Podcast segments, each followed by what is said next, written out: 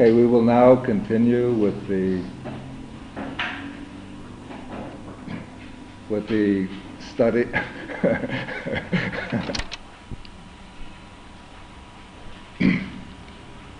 okay, we continue with the study of the Satipatthana Sutta, the discourse on the foundations of mindfulness. And so far we have completed the first three foundations of mindfulness. That is the contemplation of the body, the contemplation of feeling, and last time we did the contemplation of mind or consciousness. Now we come to the fourth and final foundation of mindfulness, which is called in Pali Dhammanupassana, the contemplation of Dhammas. And I'll leave that word untranslated for now. In order, first, then I'll explain why. Okay, the word Dhamma is, you could say, it's the most important word in Buddhism. And it's a word that has several different meanings or different connotations. First, in, in the singular, it means the teaching of the Buddha. The Buddha's teaching is called the Dhamma. Then sometimes the word Dhamma means the principle of righteousness or virtue or goodness. Then, as a plural, the word Dhamma has also several meanings. Sometimes it means simply qualities, like a person might be endowed with certain dhammas, those are certain personal qualities. He might have, say, faith, virtue, learning, wisdom. Those are all considered dhammas. Or he might be skeptical, um, lazy, selfish, greedy, and so on. Those are also dhammas. So any kind of personal qualities. Then also, the word Dhamma has a more restricted meaning in which it indicates the specific objects of mind or thought as opposed to the objects of the other five senses.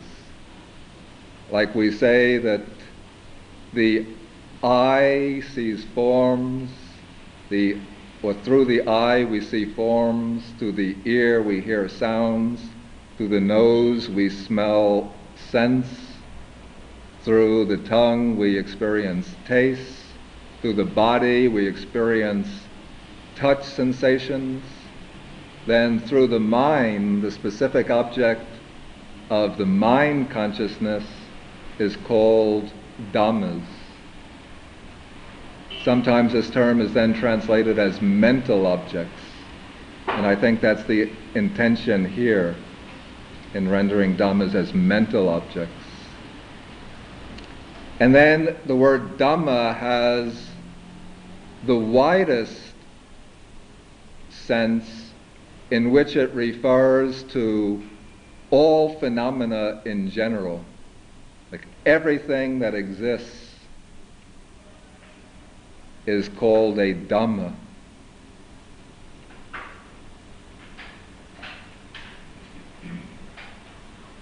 And in different passages, the word Dhamma is used in one or another of these senses. There are even more senses, but I don't have to bring them in here.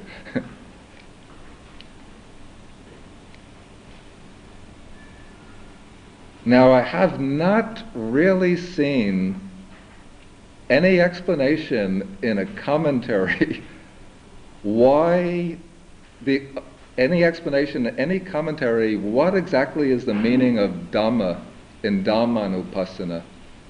And most translators render it mind objects or mental objects. I think they are they have in mind the sense of the object of mind consciousness as opposed to the objects of the other types of consciousness. I'm not really sure that's correct. The way I would understand it, interpret it,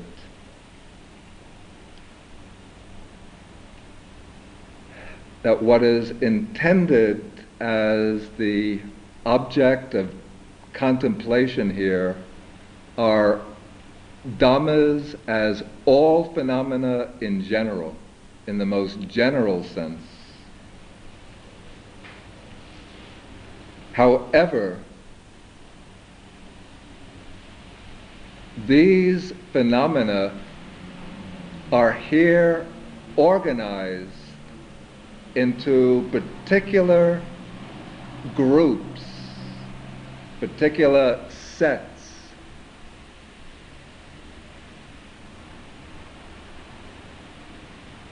Which are determined by the nature and aim of the Dhamma as the Buddha's teaching. So this is my personal interpretation that Dhammanupassana means the contemplation of phenomena, all phenomena, structured in such a way that they will bring insight into the fundamental principles of the Buddha's teaching.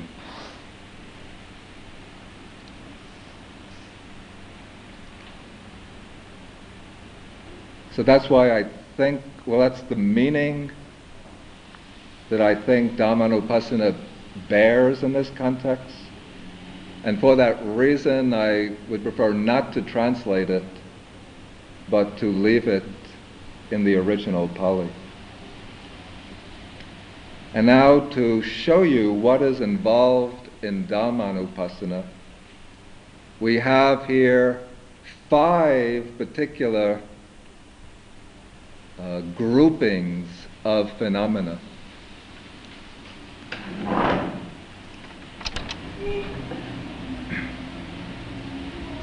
Okay, so we have these five groupings or sets of dhammas which are to be contemplated in the practice of Dhammanupassana. And it seems that there is a certain sequence here, or a progression, which I think is deliberately intended by the, by the Buddha. Like one begins with the contemplation of those things which are called the five hindrances so these are the things, the obstructions that one faces at the outset. Mean, not only at the outset, but of course they're especially prominent at the beginning. And these are states which have to be overcome in order to progress towards wisdom. Then the next two groupings are the five aggregates, which make up the individual existence, and the six internal and external sense bases, the eye informs ear and sounds and so on. Okay, so you can say that once the mind gets cleared of the hindrances, then one is able to enter with deeper concentration and steadiness of mind on the examination of the different elements that make up one's individual existence.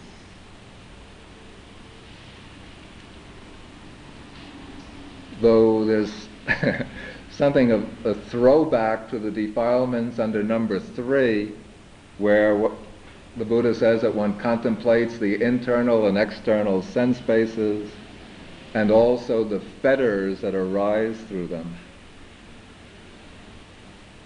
Okay, but anyway, we'll take it that generally in this stage of two and three, one is contemplating these different elements of the person, of the individual.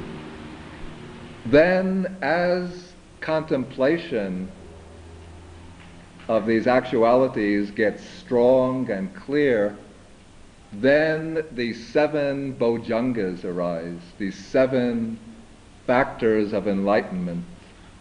So these are the seven mental factors that are progressing with a great deal of strength and power towards realization. And then with the last set, number five, the Four Noble Truths, then there takes place the penetration or the realization of the heart and core of the Buddha's teaching, which is the Four Noble Truths.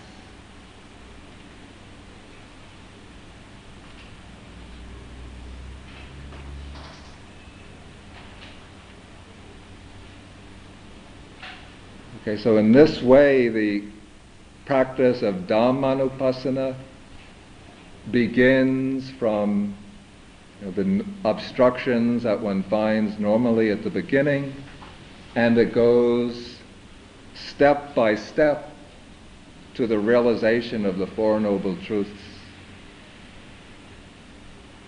Though also, I should say that one shouldn't take this as a very hard and fast distinction of stages because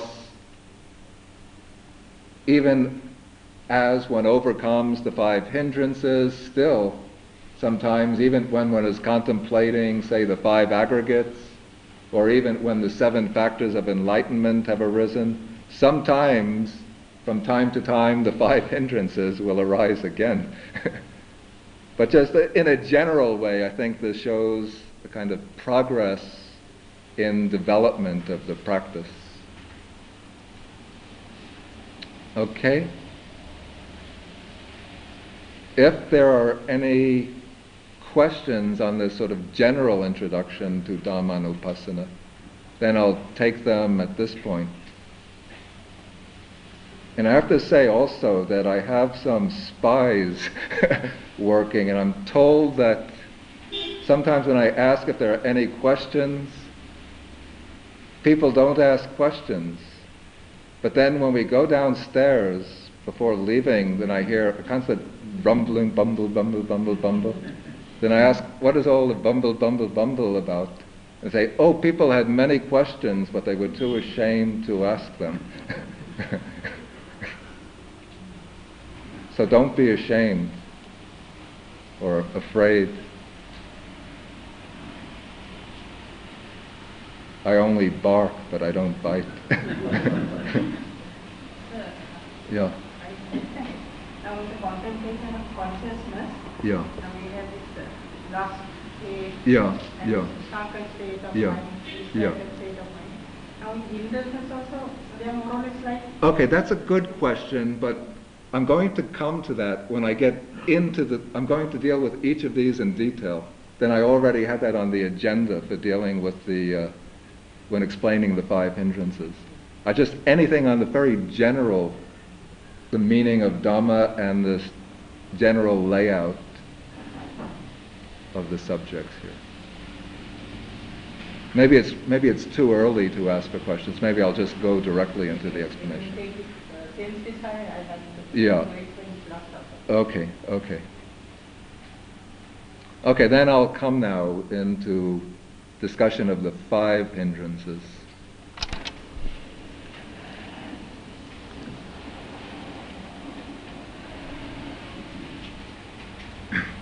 Okay, last week I spoke of this distinction which is made in Buddhism between a distinction which is made in conscious experience between the state of mind or state of consciousness itself and the mental factors. All conscious experience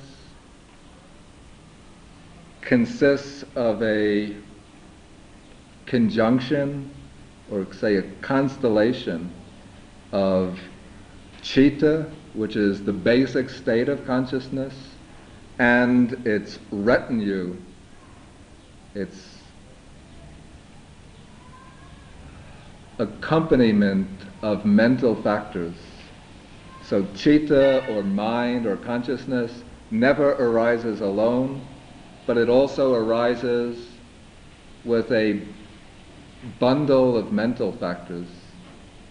They say it's just like a king who, when he goes traveling, he never travels alone, but always he goes traveling with a whole group of, you know, dukes and um, duchesses and bodyguards and whatever, many, many members of his retinue.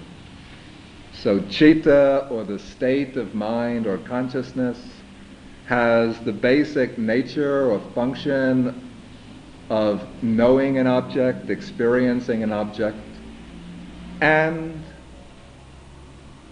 in that act of experiencing an object, all of these chaitasikas, these mental factors, perform more specific tasks, like feeling, which is a chaitasika, experiences the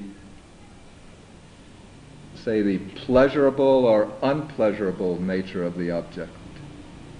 Perception notices the qualities and characteristics of the object. Volition, chaitana, uh, initiates an action in respect to the object. Attention turns the mind to the object. Um, then there are various wholesome chaitasikas, which are good qualities of, of the mind, and there are various unwholesome mental factors, which are the bad qualities of the mind.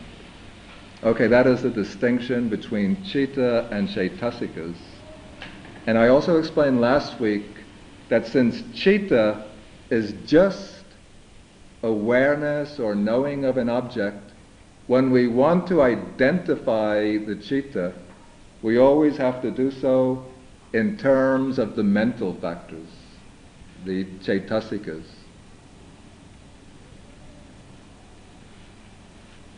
Now, these five hindrances are five chaitasikas, five mental factors. And of the two types of mental factors that I explained last week, unwholesome ones and wholesome ones, what kind of mental factors are these? They're the unwholesome kind.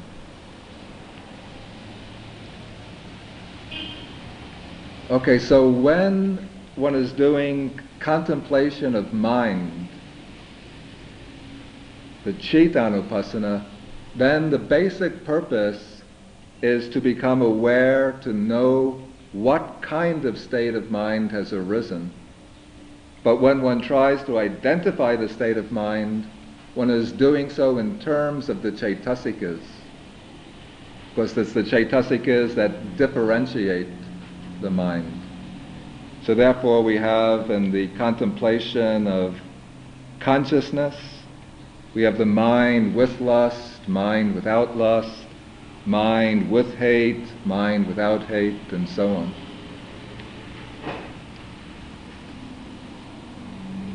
So, in the contemplation of consciousness, you say the primary object is chitta or consciousness. But to distinguish what kind of consciousness it is, one has to distinguish in terms of the Chaitasikas. In the contemplation of Dhammas, then one is taking the Chaitasik, in the contemplation of the five hindrances, one is taking the Chaitasikas out and focusing upon these particular set of unwholesome Chaitasikas called the five hindrances.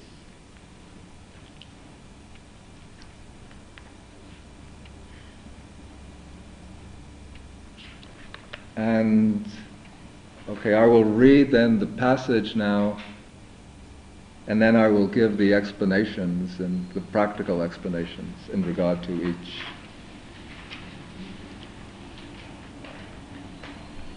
Okay, and how, monks, does a monk live contemplating mental objects and mental, ob- mental objects? Dhammesu Dhamma Anupasi Viharati. Here, a monk lives contemplating mental objects and the mental objects of the five hindrances. And how does a monk live contemplating mental objects and the mental objects of the five hindrances? Herein, when sense desire is present, a monk knows there is sense desire in me. Or when sense desire is not present, he knows there is no sense desire in me. He knows how the arising of the non arisen sense desire comes to be. He knows how the abandoning of the arisen sense desire comes to be. And he knows how the non arising in the future of the abandoned sense desire comes to be. Then the same pattern is repeated for each of the other four hindrances. When anger or ill will is present, and so on. When sloth and torpor are present, and so on. When agitation and scruples, or I have restlessness and worry, are present. And when doubt is present, the same thing, same structure.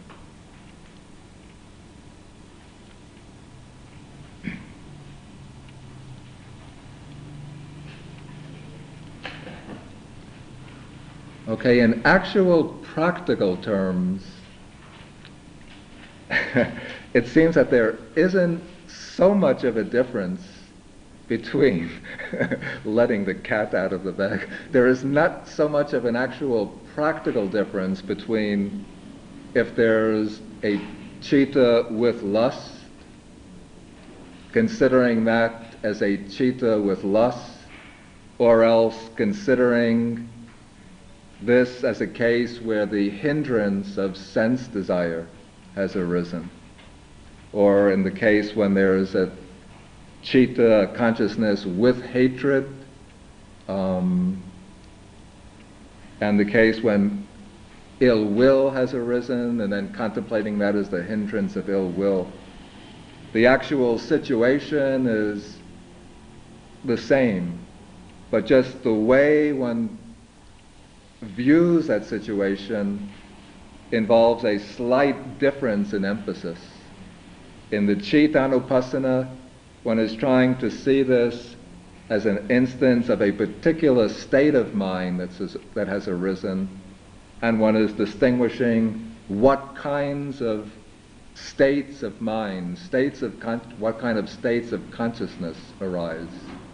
Then one might be seeing different states of consciousness arise one after another. But the focus point is the consciousness. One can view that same situation from a different angle, then one is looking to see what kind of mental factors arise, and then when some obstructive mental factor comes up, then one will try to pinpoint that and bring it in relationship to the five hindrances, which one or another.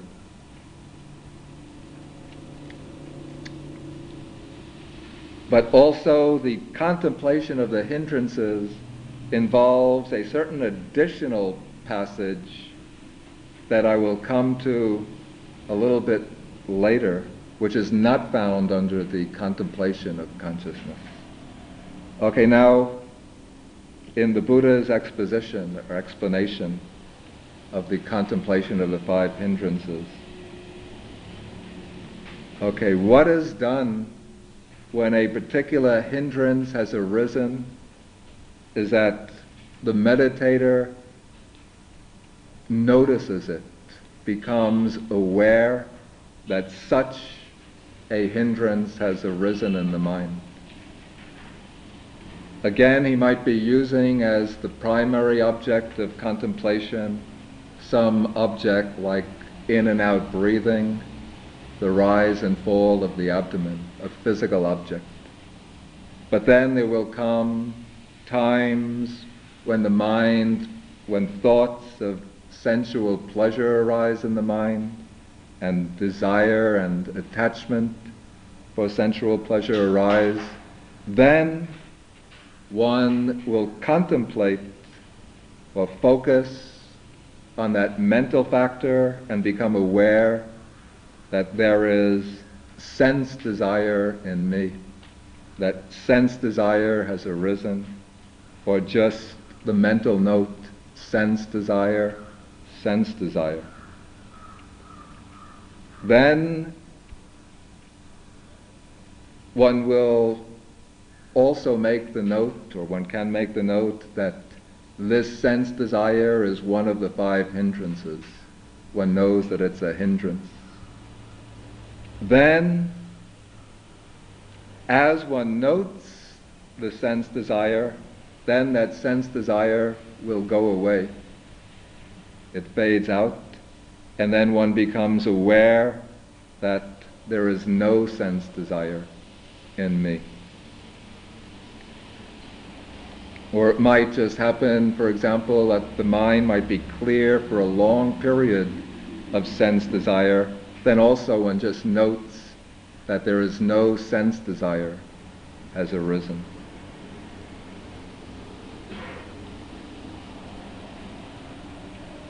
And also the very act of becoming aware of sense desire, applying the mindfulness to that sense desire, makes the sense desire fade away. As I explained last week in regard to the chittas, the kilesas, the defilements, are like thieves that work best in the dark or that work best in a shop where there's no security guard. when the security guard is keeping very careful watch on the shop, then the thief just goes in and carries on like a regular customer. He's not able to steal anything. He'll look in the corners, he'll see that there are mirrors in the four corners and that there's a guard standing at the door with tough expression on his face, and so he won't try to steal anything. And so when mindfulness is being applied to the mind, then the hindrance goes away. And also, it's very interesting and important to note here is that this system of the Satipatthana meditation is able to take all of these mental states, which are normally obstructions and obstacles, and turn them into objects or foundations of meditation. So it's a very, very comprehensive method in that it turns even the negative and obstructive states into you know, launching pads for the progress of the practice.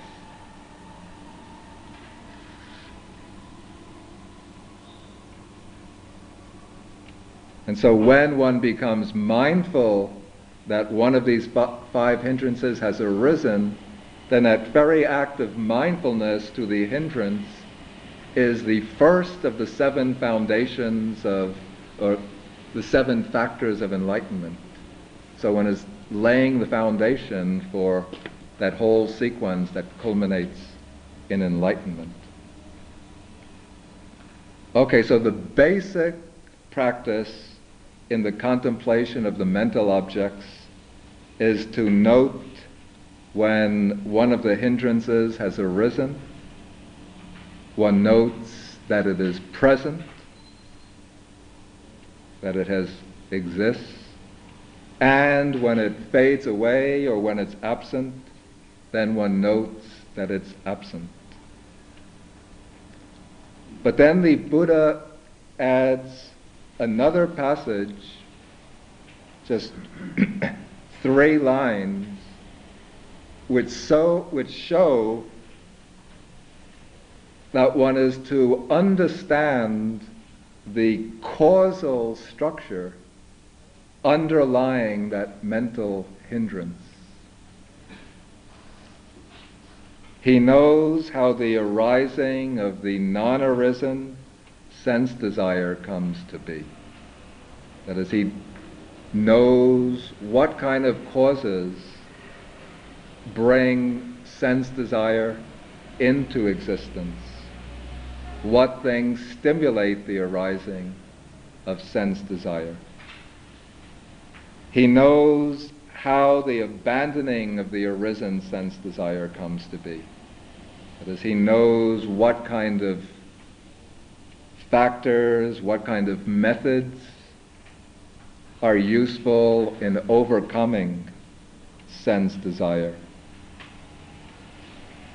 And then he knows how the final elimination of that sense desire takes place so that it doesn't arise anymore in the future.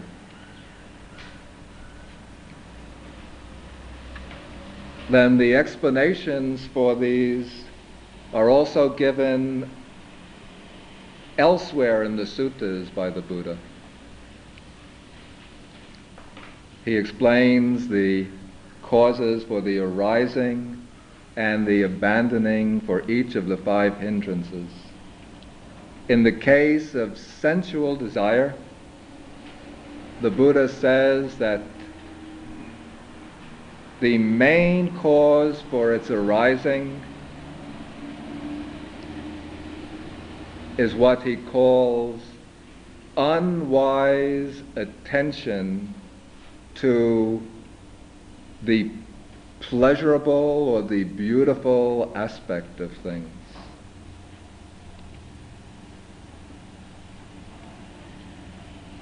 Unwise attention is what we call ayoniso manasikara.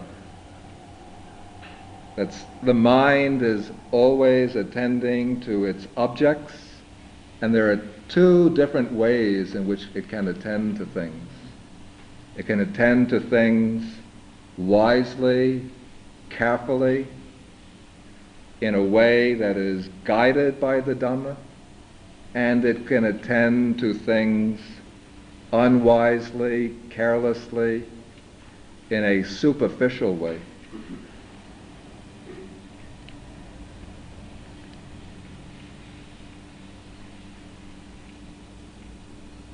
And generally, the phenomena of the senses present pleasant or beautiful appearances, so that the eye is always looking for beautiful forms, the sound for lovely, the ear for lovely sounds, and so on.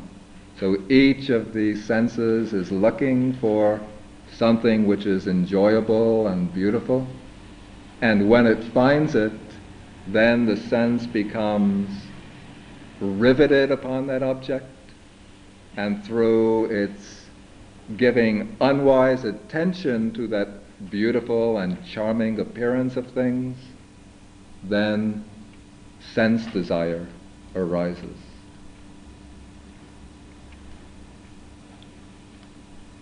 Then the Buddha says that the method or cause for the abandoning of the arisen sense desire lies in giving wise attention to the object.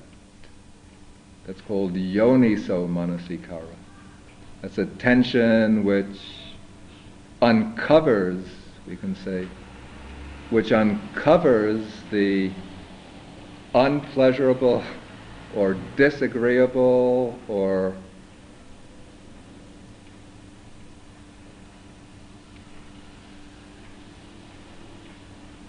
say repugnant as- aspect of the objects, which are nor- normally hidden from us because the mind, through its own conditioning, does not dwell on the unpleasant side of things, but it's sort of driven by craving to look for and to fasten upon the beautiful aspect of things.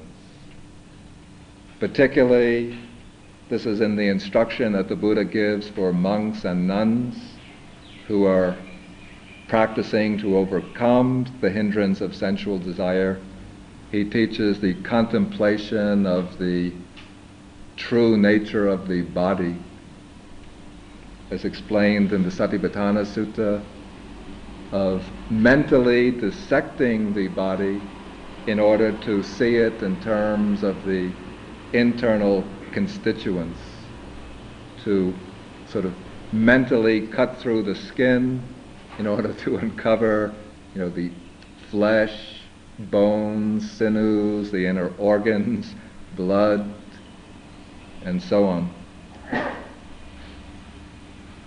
And when this is done repeatedly, then the hindrance of sensual desire is sort of repeatedly weakened and weakened and weakened.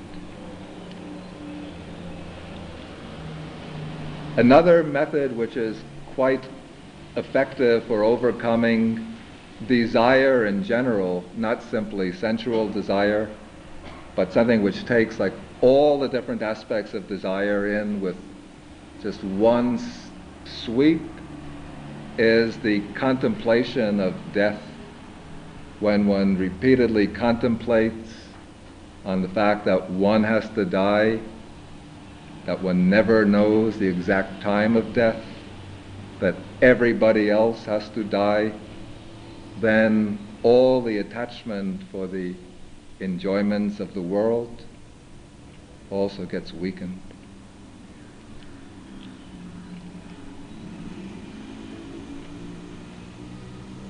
Okay, but the special method for abandoning the arisen sense desire within the Satipatthana method itself is noting the sense desire. One just notes that state of mind and just considers it a state of mind, a mental factor which has arisen through its conditions. And by doing that, one separates oneself from that sensual desire. One just turns it into an object so instead of standing behind you, driving you from behind, so that you don't know what you're doing, but it's just there pushing the mind, then when one makes it into an object of attention, then it's sort of put out in front of the mind. So you can say, ah, just the mental state, arising and passing.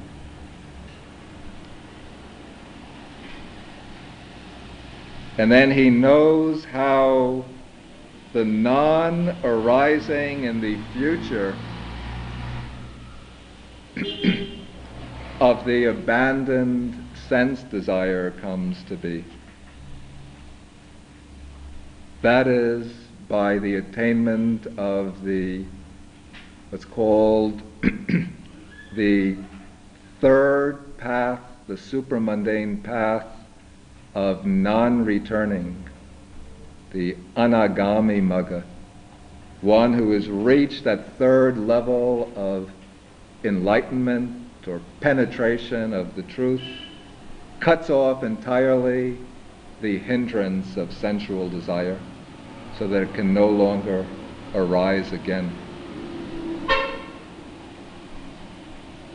And then sometimes the commentaries explain sensual desire here as including all types of craving. In that case, all types of craving get entirely eliminated only by the fourth and final stage of enlightenment, the attainment of the path of arhatship. Okay, so that is the method in regard to sense desire. Maybe I should ask if there is any question at this point specific to this section.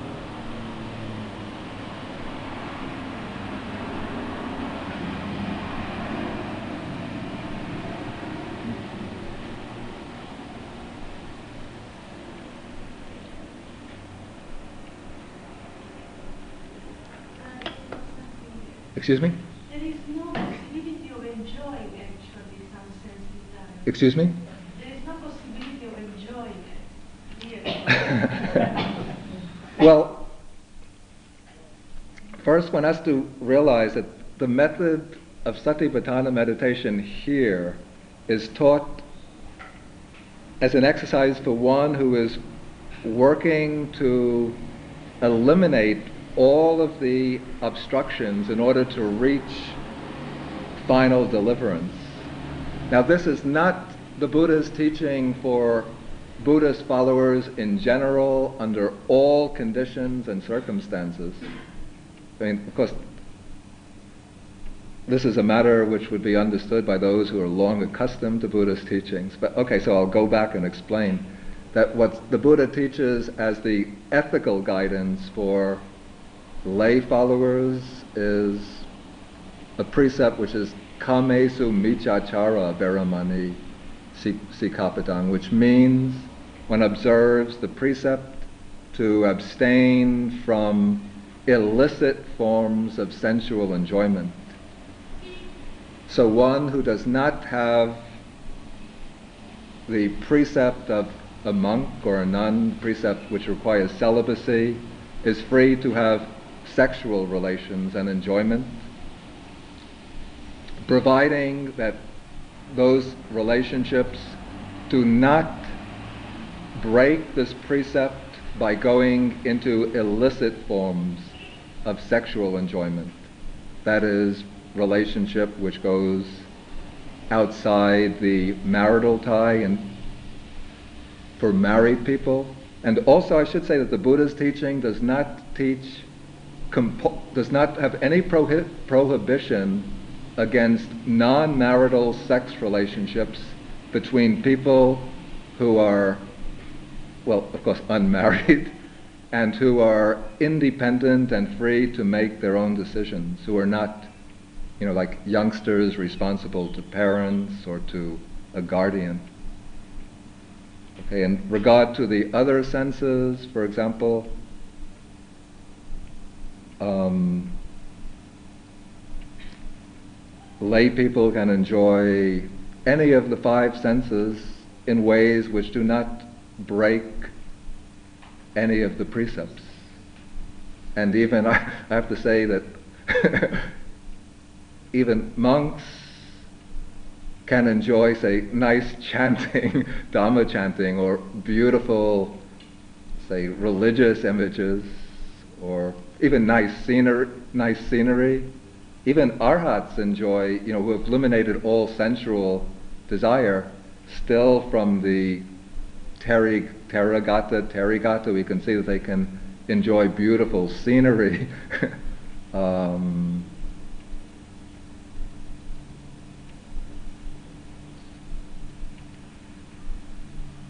like there are verses in the Therigatha where some of the early monks explain their ecstasy over seeing the mountains wreathed in the clouds and the cool morning air and so on. So I mean, there's no not a prohibition of this kind of innocent enjoyment. What's being talked about in this section is that kind of enjoyment of the senses which brings craving and attachment into play. Excuse me? Well, that's even at a more elementary level. That's in terms of morality. Um, but a good question that you brought that up. Did anybody else have any question in relation to that? I mean, when, yeah, please. How does the teaching of uh, Viparyasa relate to this? The Viparyasa. Yes, upside down views. Yeah, okay, that's quite good, quite good.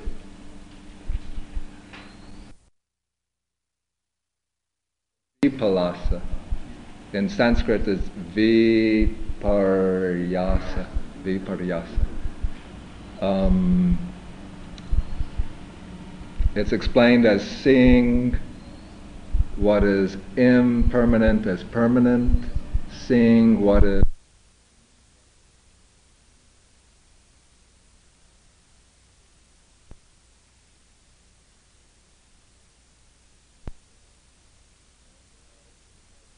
self as self, and fourth is seeing what is not beautiful or really repugnant as beautiful. Okay, those are the four vipallasas or distorted views. When this term that I used, unwise attention, and is explained, it's explained in terms of the V, vipallasas. Say, what is unwise attention? It's attending to the impermanent as permanent, the suffering, what is suffering as pleasurable, attending to what is not self as self, and attending to what is repugnant as beautiful. Okay, so this unwise attention to the repugnant as beautiful, the fourth vipallasa or distorted view, is what the Buddha signals out as the special cause for the arising of sensual desire. And the, you know, say the correction of that distorted view, putting it right, seeing what is repugnant as being really repugnant, that is the cause for the overcoming of the arisen sensual desire. But also, we could say, at a more subtle, at a very subtle level, all four of those distorted views will underlie, I would say, will underlie all of the five hindrances. But in the case of the hindrance of sensual desire, the mind focuses at a more superficial level on this distortion of seeing the unbeautiful or the repugnant as beautiful. Is that the, clear? Sometimes when this hindrances keep on harassing you, Yeah. uh, certain amount of anger also comes within you against the A hindrances. Keep on harassing you, uh, a certain anger comes. Against the hindrances. That also happens, that occurs. When that comes, then, then one treats it by way of the next hindrance. say one is trying to overcome sensual desire, and one is noting, noting, noting, and okay, after a few note, notes, then it seems to go down. Then one goes back to the primary object, say breathing or rising of the abdomen. Then, as soon as one goes back, then it comes up again. Then there might come, after this happens several times, and anger, frustration comes. Then one treats that as a case of the hindrance of anger or ill will. And then one will contemplate that there is anger in me, there is anger in me. Then maybe that anger will go. But are we supposed to be uh, studying the structure of that anger, or just anticipating that anger? In other words, uh, the primary focus of meditation to come back to the breathing. Yeah, You're- yeah, The breathing, you're- aware of the breathing. Yeah. And you're aware of uh. Yeah, yeah. Doesn't one then have an opportunity to contemplate the structure and the nature of that anger and the roots of that anger? Or in just uh, coming back and concentrating on the abdomen or the, the base of the nose, Mm. it fades away, don't you lose the opportunity to, to contemplate? Yeah, one can actually do that. It really depends on the situation. But there will be times when one will have make a note or come to the understanding that this is one instance of a way in which the non-arisen anger arises, say, that when one, one is trying to get rid of a particular hindrance and that hindrance persists, then one will contemplate or say reflect that this hindrance of ill will is arising because of impatience in getting rid of one's other hindrances. So this is a contributing cause for the arising of the hindr- of this hindrance of anger is impatience in getting rid of the some of the other hindrances. Then one will maybe consider that to overcome that arisen anger, that one has to be more patient with one's own mental obstructions. Then one will see that this is one contributing factor in the abandoning of the arisen anger, being patient with it, whatever has arisen. Now, what is, what is beautiful to one person, Yeah. maybe repugnant to another. I mean, that is true. Yeah. How can we know this? Depends on the eye of the beholder. of course, that, that is true, but one has to be aware of what particular object of attention it is that causes the hindrance of sense desire to arise in one's own case. It doesn't matter if many, many people have become infatuated with, say, a particular movie star. and maybe you think of this movie star and, you know, don't find her to be attractive at all. then you don't have to be doing the contemplation of the 32 parts of the body in relation to that movie star if it doesn't arouse any sense desire in you.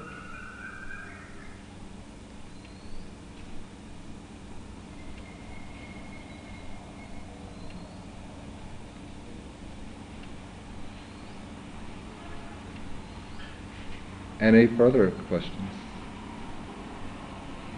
I'm still a little unclear on, the point as one is uh, concentrating on, or, or paying attention to the primary uh, Yeah. method of reading, Yeah. when does one then begin to contemplate hmm the nature and structure of hindrances Mm. and, uh, and the mental states and all the other things that one Mm. wants to discover, you know, the workings and function, finally getting to the roots. When does one leave the primary object and begin contemplate contemplation of these things. Yeah, I would say that it, it requires a certain degree of concentration to build up. Because if one starts to investigate too early, then the mind will become dissipated and just discursive thinking about these matters without having, you know, actual direct observation. It requires the building up of a certain force of concentration and mindfulness. So, of concentration, it shouldn't be developed in the mode of what's called leading into what's called the absorptions or the jhanas, but just a certain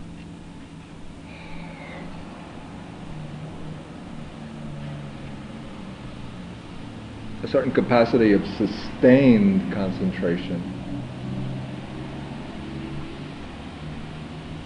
And during the, in order to build up that concentration in the early phases of practice, it's best to keep the noting at a fairly simple level, to restrict the range of objects that one will try to note.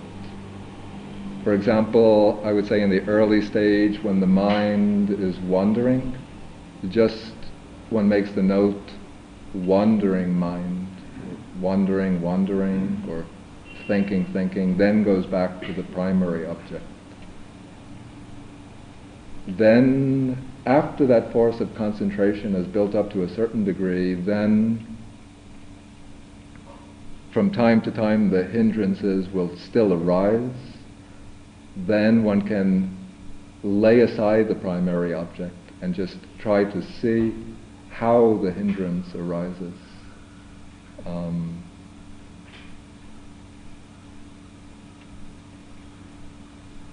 like, well, some sometimes some things, interesting things that one might discover is a certain distinction between a thought and a mental force which underlies a thought. And so one might see how from time to time a mental force gives rise to a sequence of thoughts which are governed by that mental force, and sometimes how a thought will arouse a mental force.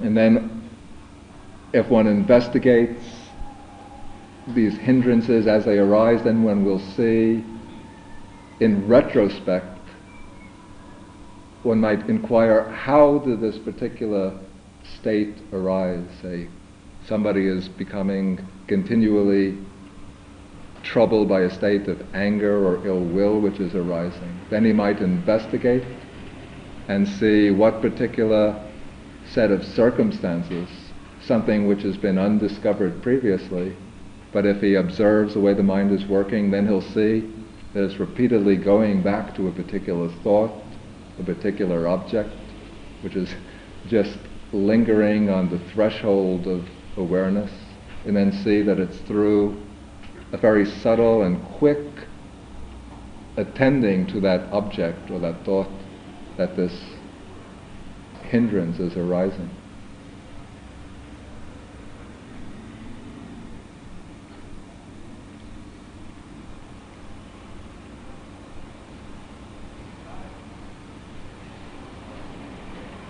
Any any other questions?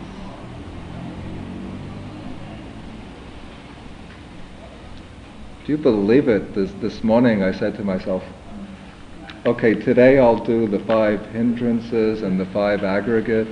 Uh, then next week I will do the the six internal and external bases. then maybe the seven factors of enlightenment. yeah. The last hindrance is doubt. Excuse me? The last of the hindrances, Yeah. Does that refer to your feelings about your success with the first four hindrances? or whether you are on the right path at all. Basically, it deals with the question of whether one is on the right path or not. I will explain doubt in greater length next week. Oh, Yeah. So it's the bait that will bring you back next week, unless you're traveling. But basically, it's explained as doubts about the Buddha as the enlightened one, whether he's really the enlightened one, whether the Dhamma, the teaching, is really the truth, whether there is really an Aryan Sangha, those who have reached enlightenment, the stages of enlightenment by practicing this Dhamma, and doubt about the training or the practice, whether this practice really leads to some higher attainment.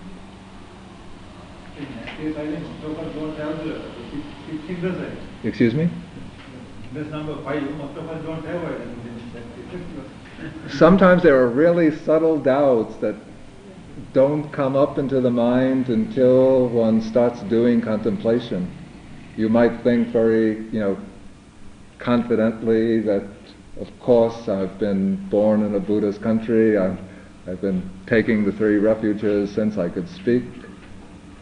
But then, after one really starts examining, or one starts to penetrate the subtle layers of the mind, then some st- doubts start coming up. When there are no quick results also, Excuse me? That is also so, yeah, yeah.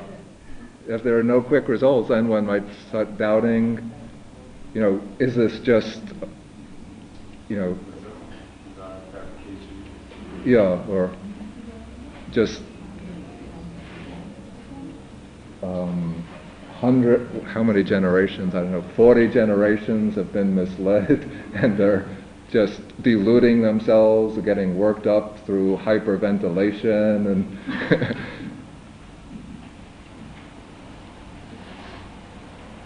lack of uh, se- sensory deprivation, and they're getting into some s- special states of consciousness which they think are levels of samadhi and of realization. You know, st- subtle doubts like that start coming up. Maybe also doubts about oneself. Well, one thinks, well, maybe others have done it, but I can't do it, or maybe the teaching was effective in the past, but this is the age, the corrupt age, nothing to do but, you know, works of merit and hope to reborn, be reborn in the time of the Buddha Maitreya. Or else doubts maybe the teaching got corrupted through the process of transmission. Um, all subtle, subtle doubts can start coming up. okay, but anyway, we'll deal more with doubt and the other hindrances next week.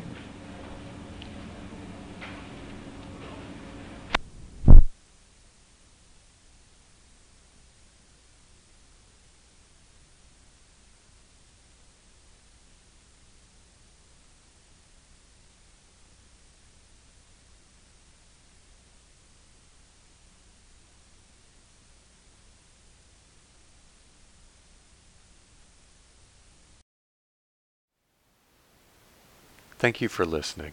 To learn how you can support the teachers and Dharma Seed, please visit dharmaseed.org slash donate.